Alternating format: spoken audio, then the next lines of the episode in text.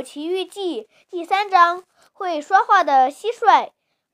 当可怜的杰佩托被送进监狱的时候，匹诺曹撒腿就跑了。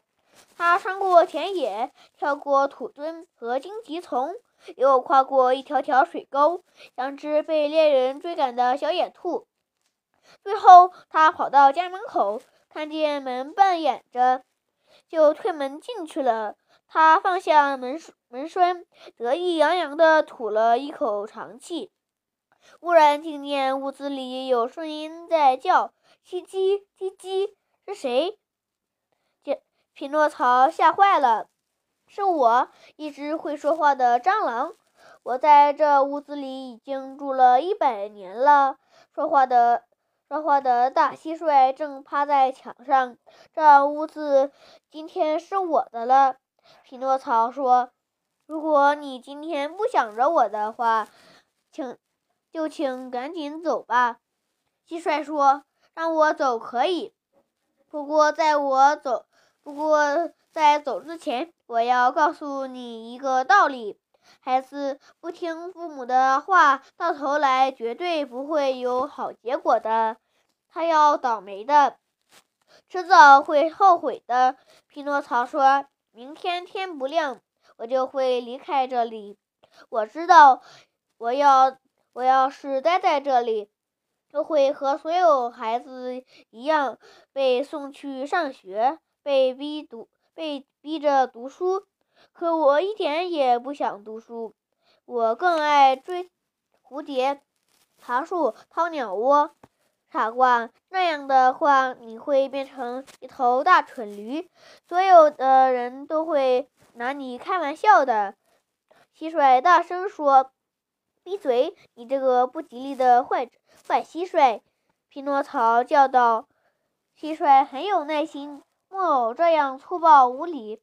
可他一点也不生气，继续说：“你要是不爱上学，那为什么不上不学个不学个什么行当，好给自己挣块面包吃面包呢？”匹诺曹不耐烦地说：“世界上所有的行当中，我只喜欢吃喝玩睡觉和玩。”会说话的蟋蟀仍然心平气和地劝告道：“告诉你，凡是凡是干凡是干这种行当的，最后不是进医院，就是进监狱。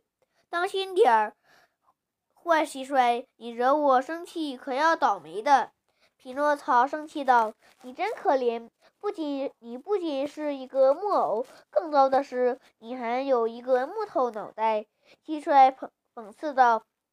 听了这句话，匹诺曹火冒三丈，猛地跳起来，从工作台上抓了抓起一一个木头锤子，向会说话的蟋蟀扔了过去。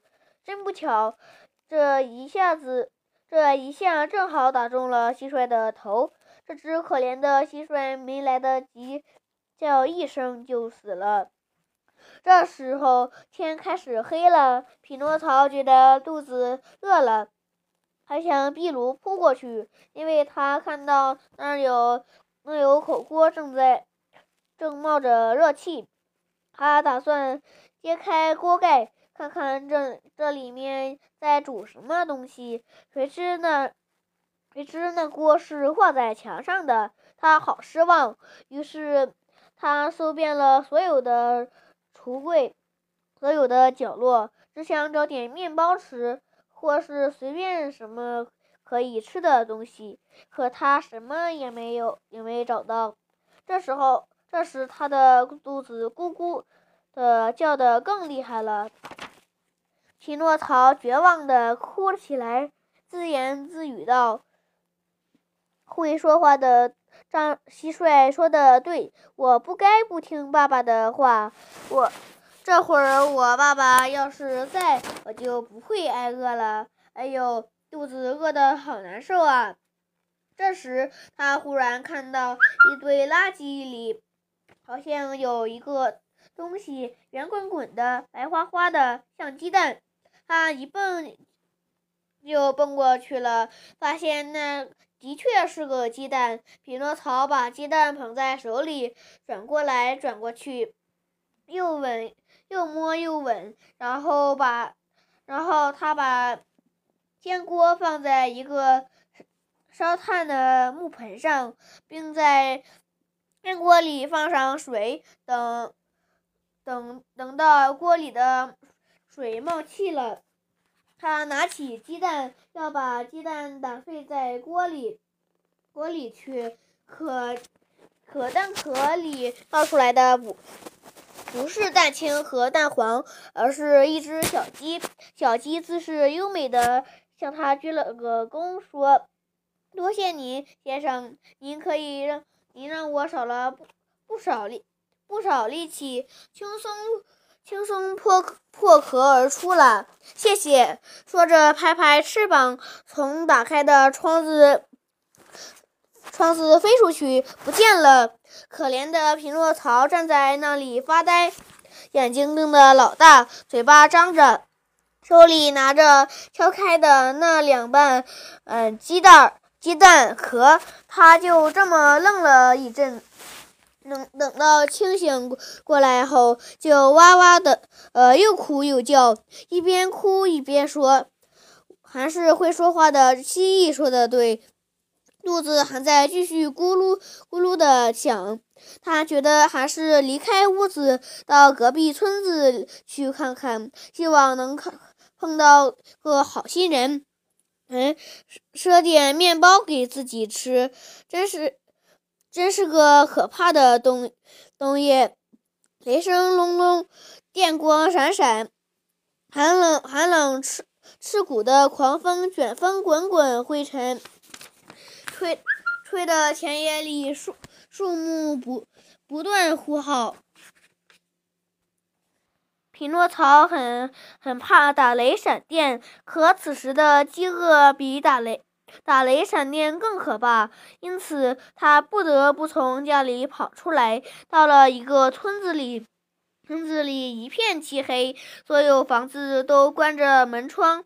匹诺曹按了一户人家的门铃，但没有人回应他，于是便叮铃叮铃按个不停。过了一会儿，一个老头打开了窗户朝下看，他气呼呼地大叫。大半夜的，要要干什么？请，请做做好事，给我点儿面包吧。”匹诺曹哀求道。